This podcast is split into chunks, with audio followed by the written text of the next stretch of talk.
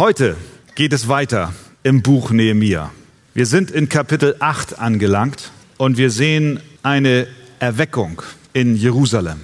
Steht doch gerne mit mir auf und wir lesen Nehemia Kapitel 8 zunächst von Vers 1 bis 8. Und als der siebte Monat nahte und die Kinder Israels in ihren Städten waren, da versammelte sich das ganze Volk wie ein Mann auf dem Platz vor dem Wassertor, und sie sprachen zu Esra, dem Schriftgelehrten, dass er das Buch des Gesetzes Moses holen solle, das der Herr Israel geboten hatte. Und Esra, der Priester, brachte das Gesetz vor die Gemeinde, vor die Männer und Frauen und alle, die Verständnis hatten, um zuzuhören, am ersten Tag des siebten Monats. Und er las daraus vor auf dem Platz, der vor dem Wassertor ist, vom hellen Morgen bis zum Mittag, vor den Männern und Frauen und allen, die es verstehen konnten. Und die Ohren des ganzen Volkes waren auf das Buch des Gesetzes gerichtet. Esra aber, der Schriftgelehrte, stand auf einer hölzernen Kanzel, die man zu diesem Zweck errichtet hatte, und neben ihm standen Mattia, Schema, Anaya, Uriah, Hilkia und Maseja zu seiner Rechten und zu seiner Linken Pedaja, Misael, Malkia, Hashum, Hasbadana, Zacharia und Meschulam. Und Esra öffnete das Buch vor den Augen des ganzen Volkes, denn er stand höher als das ganze Volk. Und als er es öffnete, stand das ganze Volk auf. Und Esra pries den Herrn, den großen Gott, und das ganze Volk antwortete mit aufgehobenen Händen, Amen, Amen. Und sie verneigten sich und beteten den Herrn an, das Angesicht zur Erde gewandt. Und Jeshua, Bani, Serebja, Yamin, Akkub, Sabbetai, Hodia, Maseja, Kelita, Asaja, Josabat, Hanan, Pelaja, die Leviten, erklärten dem Volk das Gesetz, während das Volk an seinem Platz blieb. Und sie lasen aus dem Buch des Gesetzes Gottes deutlich vor und erklärten den Sinn, so dass man das Gelesene verstand. Amen. Nehmt gerne Platz.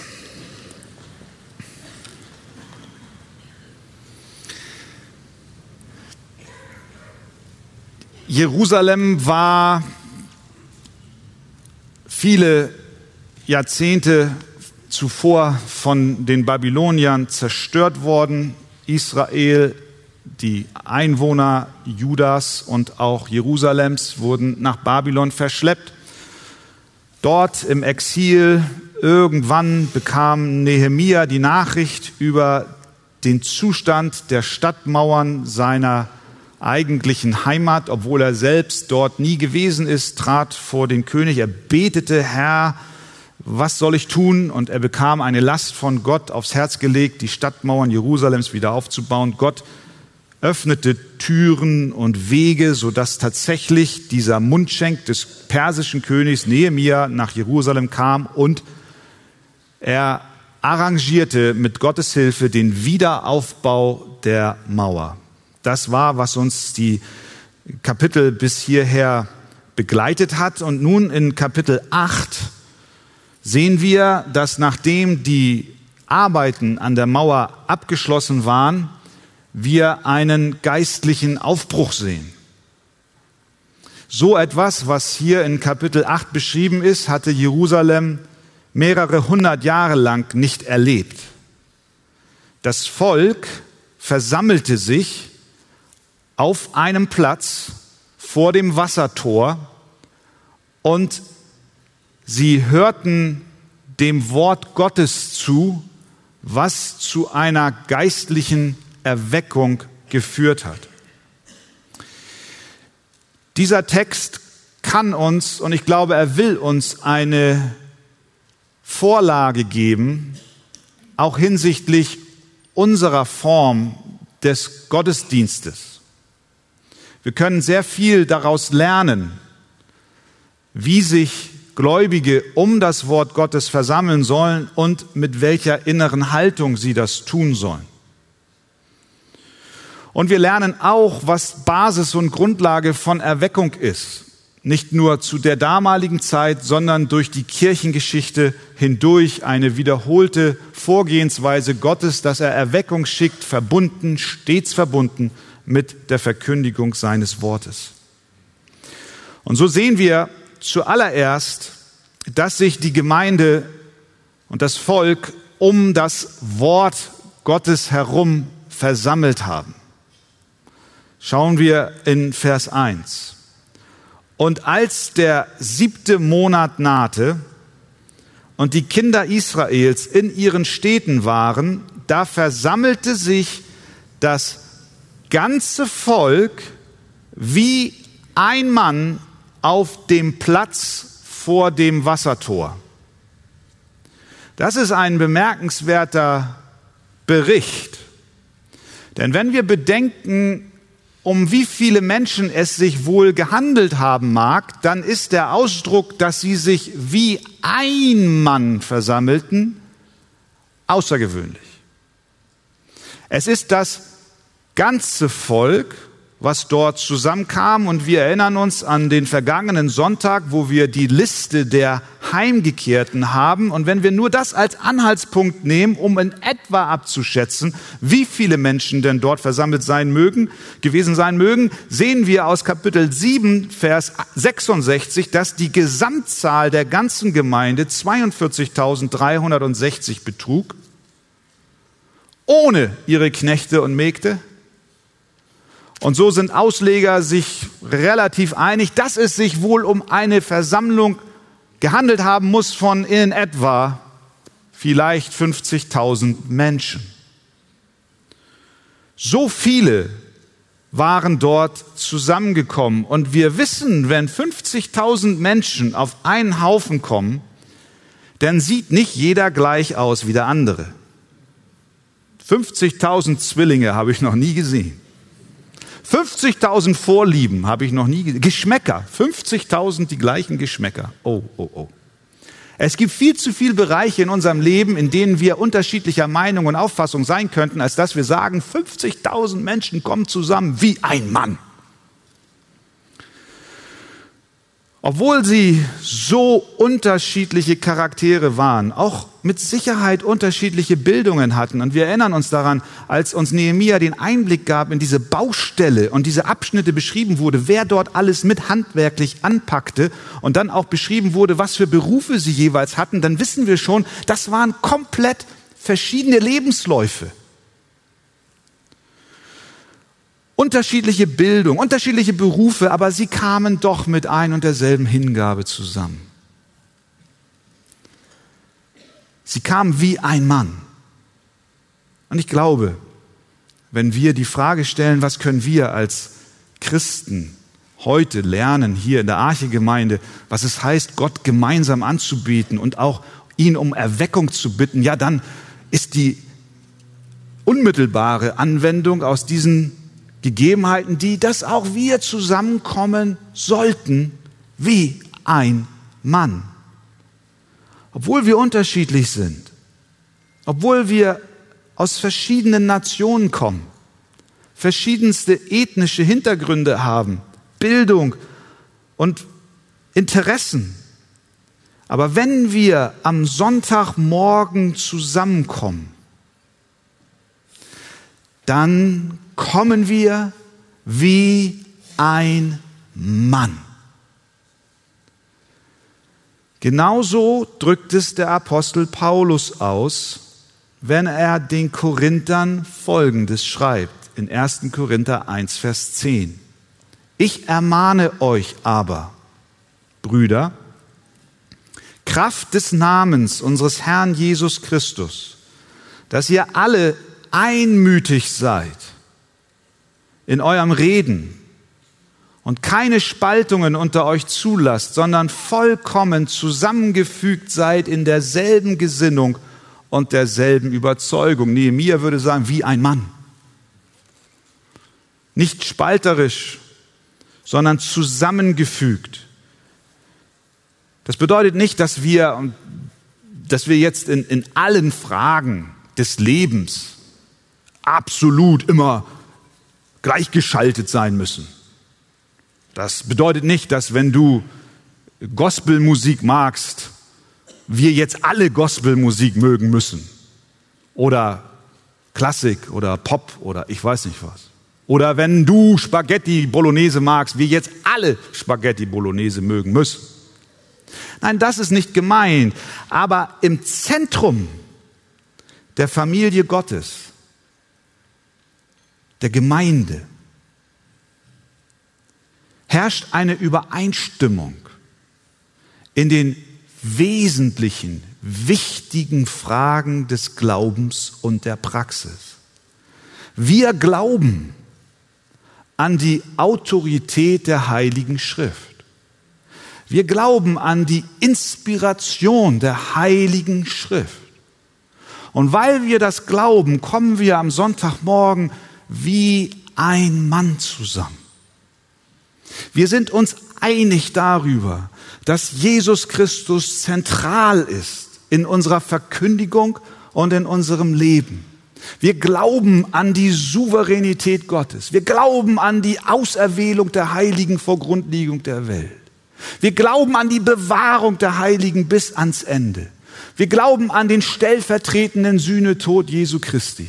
Wir glauben, dass Jesus Christus für unsere Sünden gestorben ist und begraben wurde und auferstanden ist und dass er in den Himmel gefahren ist und dass er nun zur Rechten Gottes des Vaters sitzt und von dort wird er kommen zu richten die Lebenden und die Toten.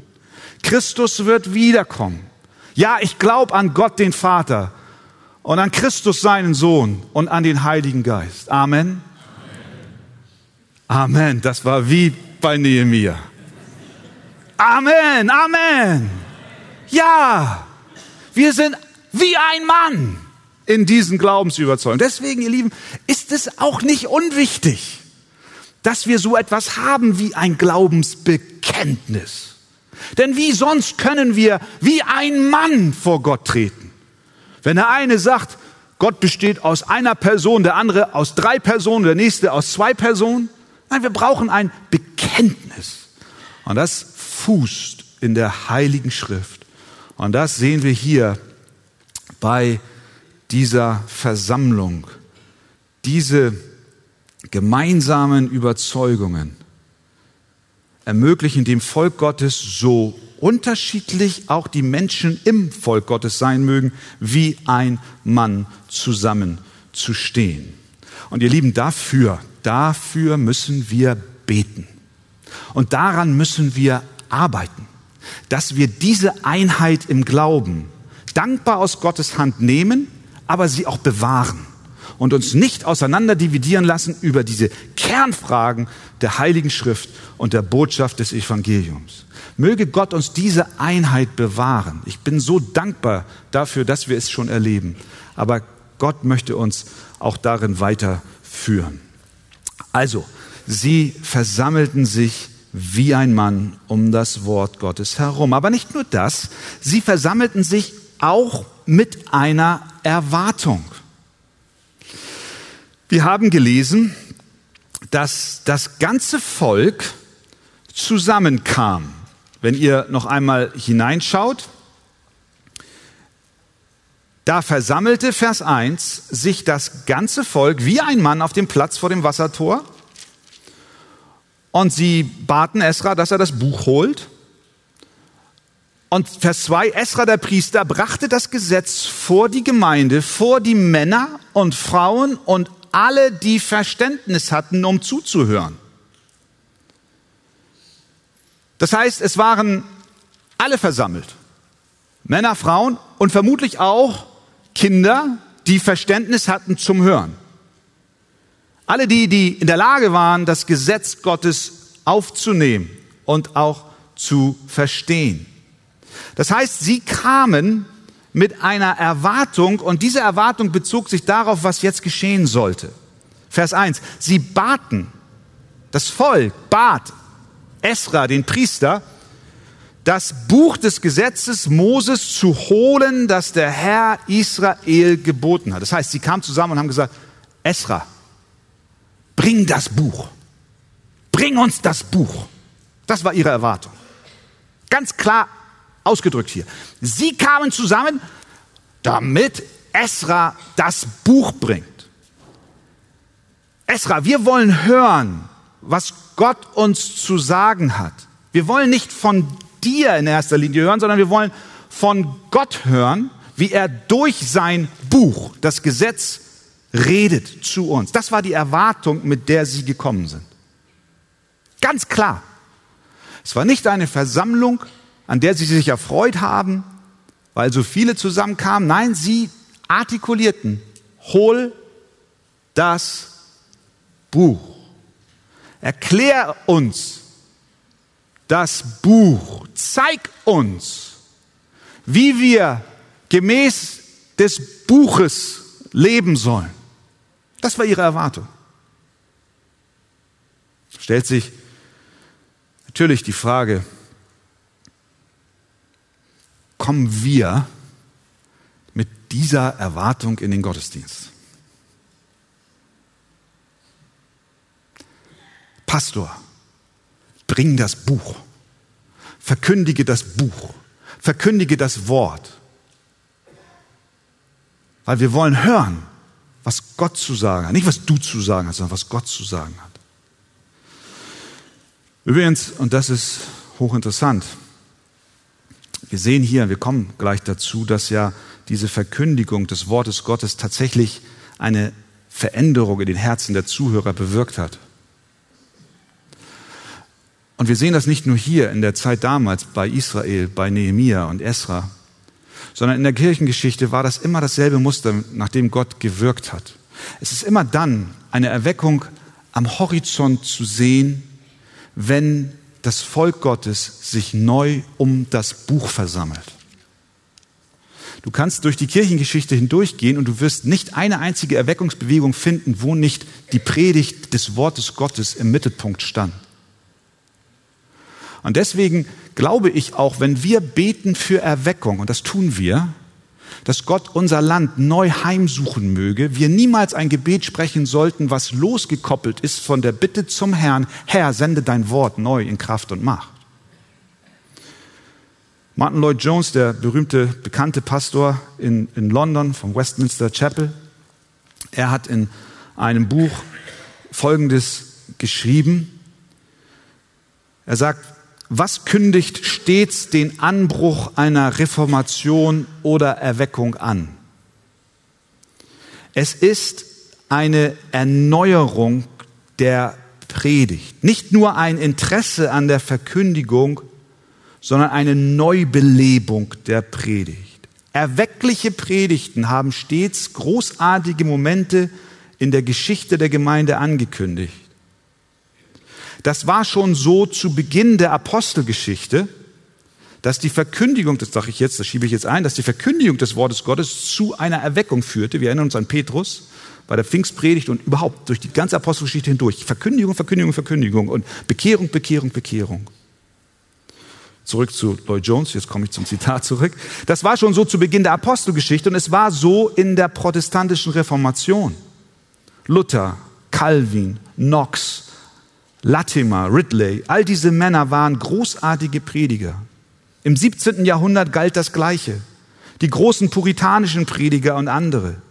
Und im 18. Jahrhundert Jonathan Edwards, Whitfield, Wesley waren alle großartige Verkündiger. Es war eine Ära des Predigens. In einer Reformation oder Erweckung ist dies immer und unvermeidlich das Ergebnis. Und das sehen wir hier in Nehemia. Nehemia, der, der Esra nimmt das Buch das Volk hat diese Erwartung. Komm, bring das Buch. Bring uns, was Gott selbst sagt. Und er liest das Buch. Und seine Helfer, die Leviten, gehen herum und erklären, was dort geschrieben steht. Und das Volk wird getroffen im Herz und verändert.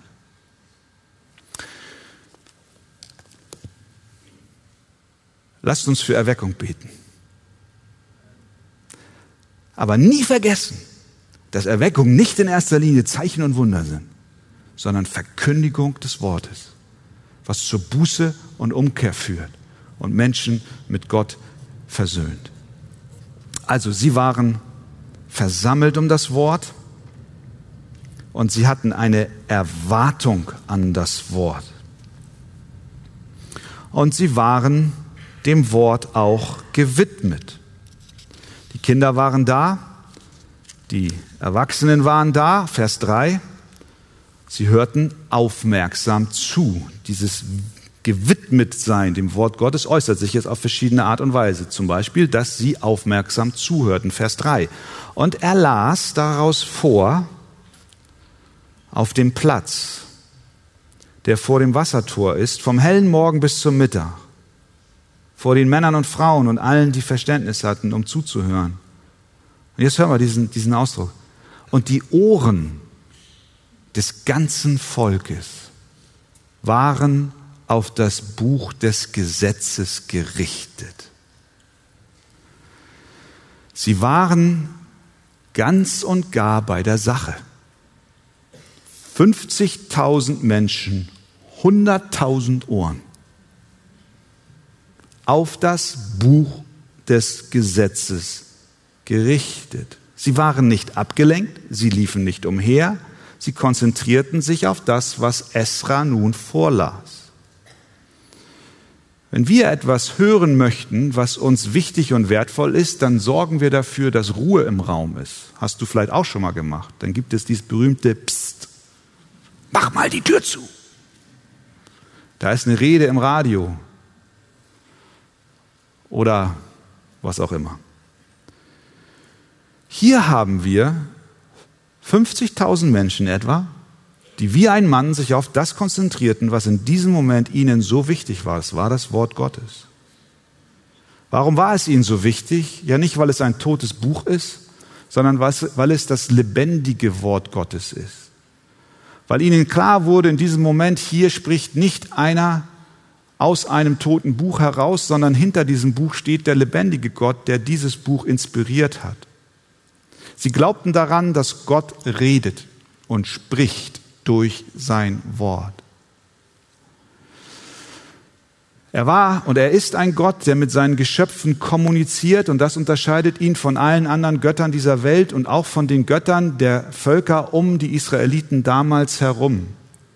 Sie haben einen Gott, der redet und er, sie wollten dieses Reden dieses lebendigen Gottes hören. Anwendung für uns. Frage an dich, an mich. Wenn wir in die Versammlung kommen am Sonntagmorgen, rechnen wir dann mit dem Reden Gottes durch sein Wort, die Heilige Schrift. Rechnest du damit? Erwartest du, erwarte ich, dass der Herr uns ganz persönlich, aber auch als ganze Gemeinde anspricht? Erwarten wir Antworten auf unsere Fragen? Erwarten wir Erbauung bei Zweifel? warten wir auch Korrektur, wo nötig. Kommen wir mit dieser inneren Haltung in den Gottesdienst und sagen, ich möchte heute Morgen hören, was Gott durch sein Wort zu sagen hat. Ich glaube, es bedarf zweier Einstellungen. Einmal muss die Versammlung mit dieser Gebetserwartung kommen und der Prediger muss mit dieser Gebetserwartung kommen. Und wenn beide Erwartungen zusammentreffen, ja, dass Gott reden will durch sein Wort, dann dürfen wir wissen, dass er sich zu dem verpflichtet, was er verheißen hat in Jesaja 55. Genau so sagt er, soll auch mein Wort sein, das aus meinem Mund hervorgeht. Es wird nicht leer zu mir zurückkehren, sondern es wird ausrichten, was mir gefällt und durchführen, wozu ich es gesandt habe. Das Wort stand im Mittelpunkt. Sie wollten hören und sie hörten zu. Wie drückt sich ihre Hingabe zum Wort noch aus? Sie B hörten mit Ehrfurcht zu. In Vers 6 wird dies deutlich. Und Esra pries den Herrn, den großen Gott, und das ganze Volk antwortete mit aufgehobenen Händen. Amen, Amen, riefen sie. Und sie verneigten sich und beteten den Herrn an, das Angesicht zur Erde gewandt. Da sehen wir schon die Folge dessen, was auch das Wort bewirkt. Sie neigten sich, sie verbeugten sich. Nicht vor Esra und den anderen auf der Plattform, das war übrigens die erste dokumentierte Kanzel in der Bibel, ähm, ein hölzerner Turm, interessant. Esra stand erhoben, sodass das ganze Volk ihn sehen konnte und auch verstehen konnte, aber im Mittelpunkt stand die Heilige Schrift. Sie neigten ihre Häupter. Das war eine Haltung, die ausdrückte, wir sind Sünder in der Gegenwart Gottes. Sie schauten nicht zu Esra, sondern zu Gott. Sie hörten Gottes Stimme und erkannten seine Autorität mit jedem gesprochenen Wort. Das war ihre ehrfurchtsvolle Haltung.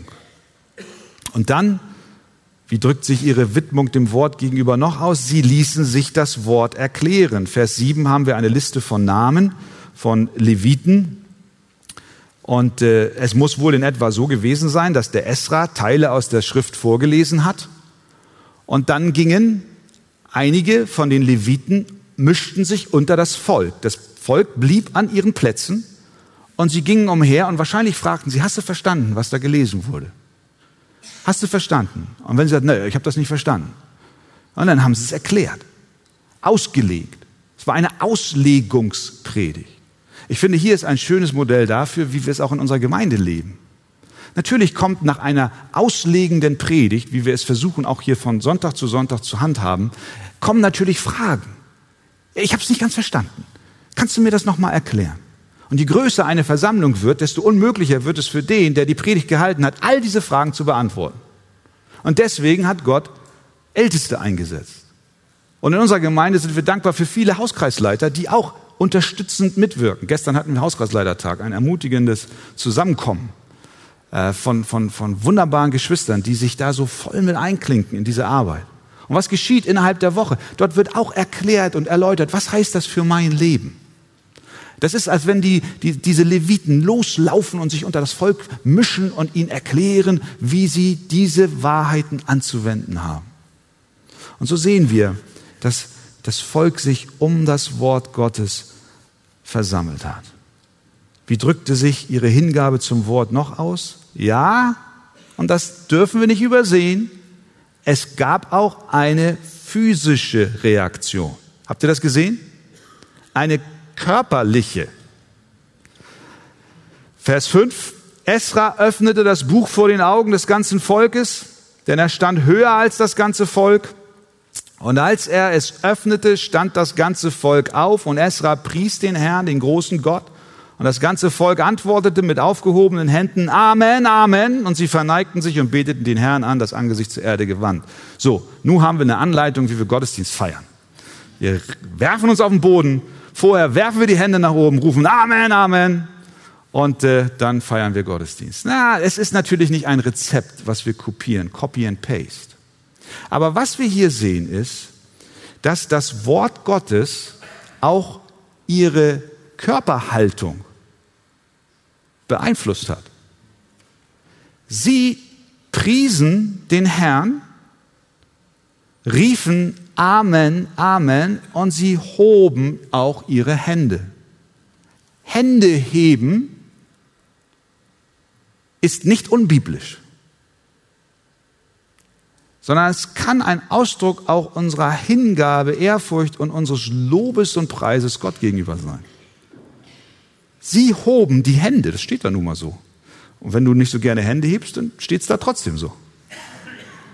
Ich weiß, wir sind unterschiedlich von unseren Charakteren und auch emotional und wir wollen auch jetzt hier nicht eine Emotion schüren. Ist ja nicht eine, eine, eine, eine Pflicht, die Esra von vorne ihnen mitteilt und jetzt hebt mal eure Hände alle oder so. Das steht da nicht, sondern sie, sie hoben ihre Hände. Warum? Weil ihr Herz berührt war. Weil sie damit zum Ausdruck brachten, hier preisen wir den Herrn zusammen über sein Wort, was kommt. Deswegen möchte ich uns ermutigen, auch die Hände zu heben, wenn wir singen, es ist nichts Falsches daran. Aber nicht nur das. Sie riefen Amen, Amen. Und sie standen auf, als das Wort verlesen wurde. Ich glaube, daher haben wir auch unsere Gewohnheit, dass wir aufstehen, wenn wir das Wort lesen. Auch das ist kein Gesetz. Es gab auch in der Bibel Menschen, die sich zu den Füßen Jesu setzten und er sprach. Aber hier sehen wir eine Ehrfurcht vor dem Wort Gottes.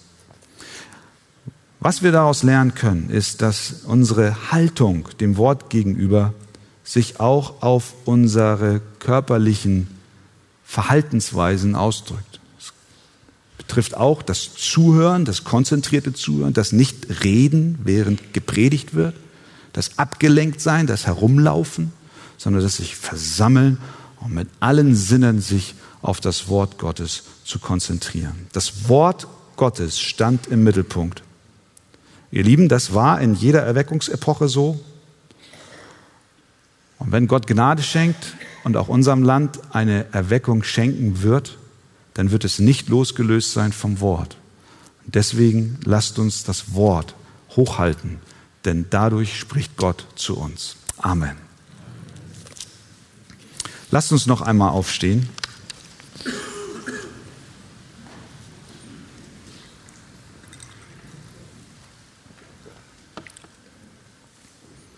Und wir lesen Nehemia Kapitel 8 von Vers 9 und folgende. Und Nehemia, das ist der Statthalter und Esra, der Priester, der Schriftgelehrte und die Leviten, die das Volk lehrten, sprachen zu dem ganzen Volk. Dieser Tag ist dem Herrn, euren Gott, heilig. Darum seid nicht traurig und weint nicht. Denn das ganze Volk weinte als es die Worte des Gesetzes hörte. Darum sprach er zu ihnen, geht hin, esst Fettes und trinkt Süßes und sendet Teile davon auch denen, die nichts für sich zubereitet haben, denn dieser Tag ist unserem Herrn heilig. Darum seid nicht bekümmert, denn die Freude am Herrn ist eure Stärke. Und die Leviten beruhigten das ganze Volk und sprachen, seid still, denn der Tag ist heilig, seid nicht bekümmert. Und das ganze Volk ging hin, um zu essen und zu trinken und Teile davon zu senden und ein großes Freudenfest zu machen, denn sie hatten die Worte verstanden, die man ihnen verkündigt hatte. Und am zweiten Tag versammelten sich die Familienhäupter des ganzen Volkes, die Priester und die Leviten zu Esra, dem Schriftgelehrten, damit er sie in den Worten des Gesetzes unterrichte. Und sie fanden im Gesetz, das der Herr durch Mose geboten hatte, geschrieben, dass die Kinder Israels am Fest im siebten Monat in Laubhütten wohnen sollten. Und so ließen sie es verkünden und in allen ihren Städten und in Jerusalem ausrufen und sagen, geht hinaus auf die Berge und holt Ölzweige, Zweige vom wilden Ölbaum, Myrtenzweige, Palmzweige und Zweige von dicht belaubten Bäumen, um Laubhütten zu machen, wie es geschrieben steht. Und das ganze Volk, und das Volk ging hinaus, und sie holten die Zweige und machten sich Laubhütten, jeder auf seinem Dach und in ihren Höfen und in den Höfen am Haus Gottes und auf dem Platz am Wassertor und auf dem Platz am Tor Ephraim. Und die ganze Gemeinde derer, die aus der Gefangenschaft zurückgekehrt waren, machte Laubhütten und wohnte in den Hütten. Denn die Kinder Israels hatten es seit der Zeit Josuas, des Sohns Nuns, bis zu diesem Tag nicht so gemacht. Und sie hatten sehr große Freude. Und es wurde im Buch des Gesetzes Gottes gelesen, Tag für Tag, vom ersten Tag bis zum letzten Tag. Und sie feierten das Fest sieben Tage lang. Und am achten Tag war eine Festversammlung nach der Vorschrift. Amen. Nehmen wir Platz. Die Freude am Herrn ist unsere Stärke. Diesen Vers kennen wir alle, haben schon oft gehört und viele Chorusse sind auch aus diesem Text her, von diesem Text her abgeleitet. In der Tat ist es so, dass Gott von Beginn der Schöpfung an für seine Kinder Freude vorgesehen hat. Adam und Eva lebten mit Gott in Harmonie im Paradies und das war Freude. Der Psalmist kennt diesen Ausdruck der Freude, wenn er im Psalm 43 schreibt, sende dein Licht, damit meint er Gott, und deine Wahrheit, dass sie mich leiten, dass ich komme zum Altar Gottes, zu dem Gott, der meine Freude und Wonne ist. Die Bibel ist voll von Texten, die uns die Freude beschreiben, die Gott für uns vorgesehen hat. Die Gemeinschaft mit Gott und die daraus resultierende Freude, die wurde aber durch den Sündenfall zerstört. Doch Jesus kam auf diese Welt, um das, was durch die Sünde zerstört wurde, wiederherzustellen. Und dazu gehört auch echte, reine, tiefe, erfüllende Freude. Jesus möchte die verloren gegangene Freude, die Gott von Anfang an vorgesehen hat für seine Geschöpfe, durch seinen Tod und seine Auferstehung wiederherstellen. Das ist das Ziel. Jesus kam, um das, was von der Sünde zerstört wurde, wieder gut zu machen. Stimmt das? Ja. Und die Freude, die einst im Paradies herrschte und durch die Sünde kaputt gegangen wurde, kaputt gegangen ist, will Jesus wieder herstellen. Jesus drückt das selbst so aus. Es ist hochinteressant. Kurz bevor er verraten wurde und gekreuzigt wurde, im hohen priesterlichen Gebet, in Johannes 17, da wird deutlich, wie sehr er sich um deine Freude sorgt. Er betet Folgendes zum Vater. Nun aber komme ich zu dir und rede dies in der Welt, damit sie meine Freude völlig in sich haben. Ist dir das bewusst, dass Jesus möchte, dass du dich freust? Oh. Ja doch, wahrscheinlich schon. Doch, doch. Gott möchte, dass du vollkommene Freude hast. Echte Freude. Und hier im Buch Nehemiah sehen wir das. Echte Freude. Habt ihr das gelesen? Vers 17. Und sie hatten sehr große Freude. Wie kam es dazu? Und was ist das für eine Freude, von der die Bibel hier berichtet? Und was ist das für eine Freude, in die Christus uns wieder zurückführen will? Nun, hier im Buch Nehemiah haben wir gesehen, dass die Stadtmauer fertig wurde. Das Volk versammelte sich wie ein Mann, um die Schrift zu hören. Das ist das Gesetz Gottes. Esra las vor, die Leviten erklärten das Gelesene. Und die Folge war, keine Freude. Keine Freude. Zunächst. Vers 9, habt ihr gelesen? Das ganze Volk weinte, als es die Worte des Gesetzes hörte. Erstmal waren Tränen da, Zerknirschung. Sie versammelten sich, sie hörten das Wort und sie weinten. Wir mögen das nicht. Wir mögen nicht weinen. Und manch einer predigt ein Evangelium ohne Tränen. Es geht jetzt hier nicht um die physischen Tränen, sondern um das Zerknirschtsein über die eigene Schuld. Denn wahre Freude, in die Jesus Christus uns führen möchte, geht immer zunächst über die Erkenntnis meiner Unzulänglichkeit vor Gott. Und das ist, was das Wort Gottes bewirkt. Wenn wir um Erweckung beten und nur hoffen, dass Menschen sich versammeln und happy clappy sind und nie zuvor diese Tränen erlebt haben, diese Zerknirschung über die eigene Schuld, dann haben wir Menschen produziert, die nicht gegründet sind im Evangelium. Warum weinten sie? Habt ihr das gesehen? Vers 9, das müssen wir auf uns wirken lassen. Zunächst mal weinen sie. Vers 9, äh, die, die, die äh, Nehemia, Esra, die Leviten, Sie alle sprachen zu dem ganzen Volk, dieser Tag ist dem Herrn eurem Gott heilig, darum seid nicht traurig und weint nicht. Denn das ganze Volk weinte, als es die Worte des Gesetzes hört. Und äh, in Vers 11 noch einmal, und die Leviten beruhigten das ganze Volk und sprachen, seid still, denn der Tag ist heilig, seid nicht bekümmert. Sie waren bekümmert. Sie waren traurig, als sie das Gesetz Gottes hörten. Warum? Weil das Wort Gottes uns trifft. Das Buch des Gesetzes drang in ihr Herz und traf sie dort, wo es nötig war. Und das tut die Bibel bis heute.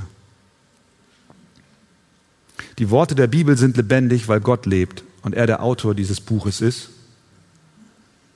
Und weil Gott lebt, ist die Heilige Schrift lebendig. Und deswegen sagt der Hebräerbriefschreiber in Hebräer 4,12, denn das Wort Gottes ist lebendig. Und dann beschreibt er, was, was es tut. Es ist wirksam, es ist schärfer als jedes zweischneidige Schwert, es dringt durch, bis es scheidet, sowohl Seele als auch Geist, sowohl Mark als auch Bein. Es ist ein Richter der Gedanken und Gesinnungen des Herzens. Das bewirkt das Wort. Deswegen brauchen wir das Wort. Weil nichts anderes auf dieser Welt kann in die Herzen hineindringen. Das kann keine Rede, das kann keine Überzeugungskraft, keine Argumentationspraktiken, keine Methoden. Nichts kann in das Innerste von Menschen hineindringen als nur das Wort. Der Heilige Geist benutzt das lebendige Wort Gottes. Er macht den Menschen an seiner toten Seele lebendig und das Wort dringt ein, da wo wir nicht hinkommen. Deswegen kann Erweckung ohne Wort nicht gehen. Erweckung ohne Wort produziert Hülsenchristen, Namenschristen, aber nicht wirklich wiedergeborene Menschen, die zuvor zerknirscht waren über ihre eigene Sünde. Das Wort deckt unsere innersten Motive auf, es schafft, was niemand anderes schaffen kann. Ein Mensch sieht, was vor Augen ist, aber der Herr sieht das Herz an und er benutzt sein Wort, um offen zu legen, was in den Herzen drin ist. Bei einer Versammlung wie dieser ist es unmöglich, auch nur zu erahnen, was in den verschiedensten Herzen vor sich ging, wie deine Woche war, was für geheime Sünden du getan hast, was du gerade jetzt denkst. Ich habe keine Ahnung, aber Gott weiß es. Und er sendet sein Wort und er legt auf, er deckt auf, er schneidet rein. Und das ist eine Operation, die wir nicht gerne über uns ergehen lassen. Dann kann es Tränen geben. Oh ja, oft gibt es dann Tränen, denn wir sehen dann plötzlich auf der einen Seite, wie wir sein sollten und auf der anderen Seite, wie wir eben nicht sind. Dann erkennen wir, dass wir Hilfe von außen brauchen und eigentlich wollen wir keine Hilfe von außen, weil wir meinen, wir wuppen unser Leben doch schon ganz gut allein. Und es ist auch ein Stück Demütigung zu bekennen, ich kann nicht mehr, ich brauche dich, Gott. Wir erkennen unsere Sünde im Angesicht eines heiligen Gottes und so ging es den circa 50.000 Israeliten auf dem Platz vor dem Wassertor. Gott erweckte ihre Herzen durch das Wort. Und sie weinten. Diese innere Überführung von unserer Schuld und Sünde aber soll nicht das Ende sein. Ja, der Heilige Geist deckt mittels seines Wortes die Motive unserer Herzen auf, aber nicht um uns an der Stelle allein zurückzulassen, sondern um uns zu helfen und zur Buße zu leiten. Das ist, was wir in der Apostelgeschichte auch gesehen haben, als Petrus die Pfingstpredigt hielt und er befähigt durch den Heiligen Geist diese gewaltige Botschaft verkündigte und wir dann diese berühmten Worte lesen, die Frage der Zuhörer, was sollen wir tun? Denn zuvor heißt es, als sie das hörten, die Predigt, das Wort, drang es ihnen durchs Herz. Das ist genau das, was der Hebräerbrief beschreibt. Es dringt rein und die Menschen fragen zwangsläufig, was soll ich denn jetzt tun? Jetzt ist das hier auf, offengelegt, meine, mein zu kurz kommen, meine Schuld und meine, meine, meine, meine Sünde. Wie komme ich, komme ich denn hier raus? Und jetzt kommt Gott und sagt nicht, ach, sieh mal zu, wie du fertig wirst, sondern er nimmt dich bei der Hand. Und Petrus bringt es hier so zum Ausdruck, tu Buße, tu Buße. Bitte Gott um Vergebung deiner Schuld. Lass dich taufen auf den Namen Jesu Christi zur Vergebung der Sünden. Die Frage der Anwendung an dieser Stelle ganz einfach und schlicht an diesem Morgen. Hast du schon einmal erlebt, wie das Wort Gottes in dein Herz drang und deine geheimen Sünden und Wünsche offenlegte, das, was Gott nicht wohlgefällig ist? Wenn du es erlebt hast, dann sag danke, Herr. Das war gut und heilsam und bitte ihn, das immer wieder zu tun, dass du immer wieder neu gereinigt wirst durch sein Wort. Aber wenn du hier sitzt und sagst, das habe ich noch nicht erlebt, aber ich wünsche es mir, dann möchte ich dich einladen, dass du dieses Gebet sprichst, Herr, sende dein Wort in mein versteinertes Herz und, und zeige mir, wer ich bin. Also, sie weinten.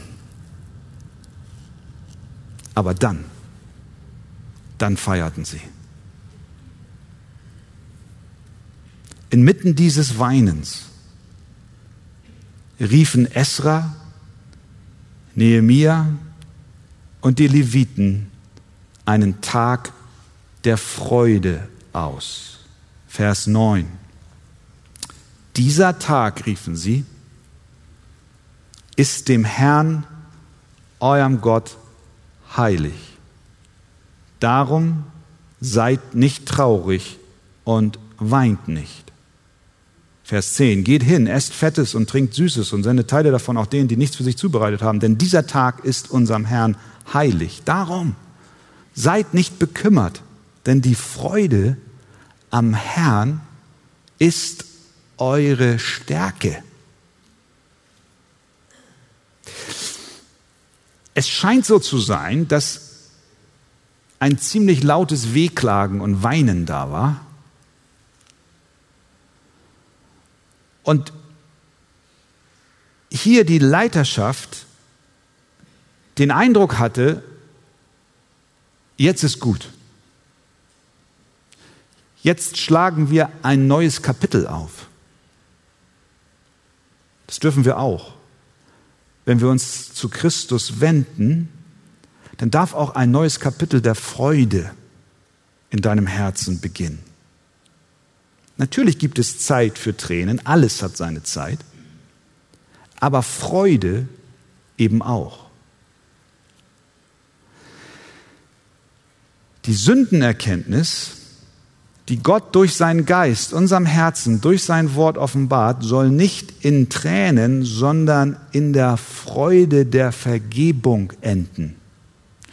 Du darfst dich wirklich von Herzen freuen dass Jesus Christus diese deine große Schuld vergeben hat. Deswegen schreibt Paulus in Römer 14, Vers 17, denn das Reich Gottes ist nicht Essen und Trinken, sondern Gerechtigkeit, Friede und Freude im Heiligen Geist.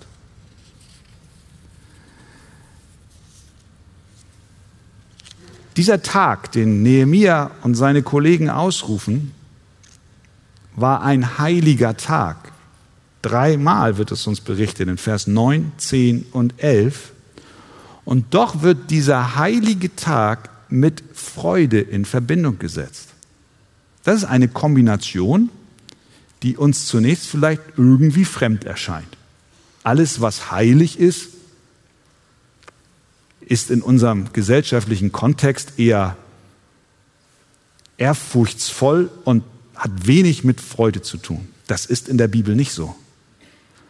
Freude und Heiligung gehen Hand in Hand. Eine Heiligung, ein geheiligtes Leben führt nämlich zu einer echten, wahren Freude. Das ist die Freude, von der der Apostel Paulus hier schrieb. Und wir sehen das hier in dem Kontext, ihr Lieben. Wenn wir jetzt dann die weiteren Verse uns anschauen, dann sehen wir, dass es hier ein Fest gab, nämlich das Laubhüttenfest. Und diese ganze Begebenheit fand nämlich statt am ersten Tag des siebten Monats. Und wenn wir zurückgehen in das Alte Testament, dann wissen wir aus 3. Mose 23, dass der siebte Monat ein ganz besonderer Monat im Kalender des Volkes Israels war. Denn am zehnten Tag des siebten Monats sollte das Versöhnungsfest gefeiert werden und am 15. Tag des siebten Monats das Laubhüttenfest. Und dieses Laubhüttenfest, das wird hier ausgerufen. Nehemia erinnert das Volk daran, dass sie keinen Grund mehr haben, jetzt zu trauern. Er lenkte ihren Blick von der Trauer über ihre Sünde hin zu Gott, der ein vergebender und rettender Gott ist. Das ist die Qualität wahrer, echter Freude. Wir fragen uns, was erfüllt uns wirklich mit dauerhafter Freude? Und wir wissen, dass wir alle gewisse Dinge aus dem materiellen und natürlichen Leben haben, über die wir uns sehr, sehr freuen. Aber wir wissen zugleich, dass diese Freude über materielle Dinge sehr, sehr brüchig ist. Ich erinnere mich zu Weihnachten als Kind, wie habe ich mich auf Weihnachten gefreut? Kennt ihr das? Auf die Geschenke unter dem Baum. Und sobald diese Geschenke ausgepackt waren, habe ich mich noch immer gefreut, Heiligabend, erster Weihnachtstag auch noch, zweiter Weihnachtstag ein bisschen noch. Und dann nahm die Freude ab und ich fragte, und was kommt jetzt? Wir wissen, dass die, die Dinge, an denen wir unsere Freude festmachen, von kurzer Dauer sind. Aber hier haben wir eine Freude, die echt ist, die tief ist, die wirklich wahr ist. Und das wird uns hier klar gemacht, dass diese Freude im Zusammenhang mit diesem Laubhüttenfest stand und, auch wenn hier nicht erwähnt, aber in diesen ersten Tagen des siebten Monats auch mit dem Versöhnungsfest. Was waren das für Feste? Das Versöhnungsfest, was Israel immer im siebten Monat feierte, am zehnten Tag, das war das Fest der Versöhnung. Das heißt, die Sünden des Volkes wurden vergeben in der Weise, als dass man zwei männliche Ziegenböcke aussuchte. Das eine wurde als ein Opfer Gott gebracht und das andere, auf dem wurde das Volk, die Sünde des Volkes auf das, auf die, auf die, auf das, äh, auf den Bock gelegt und es wurde, und er wurde aus dem, in die Wüste getrieben. Daher haben wir den Begriff Sündenbock. Und das Laubhüttenfest erinnerte daran, dass Gott Israel aus der Gefangenschaft in Ägypten herausgeführt hat und sie in der Wüstenwanderung in Zelten übernachten mussten. Und jedes Mal, wenn sie das feierten, erinnerten sie sich daran, dass Gott in seiner Macht und Stärke sie befreit hat aus all ihren Sünden und aus ihren Nöten. Das heißt, die Freude am Herrn, die sie hier jetzt erlebten, war gegründet in der Realität eines vergebenden Gottes. Gott hat uns vergeben. Gott ist seinem Wort treu. Gott ist dem Bund treu, den er mit unseren Vorvätern geschlossen hat, dass er uns versammeln wird in Zion. Daran erinnerten sie sich.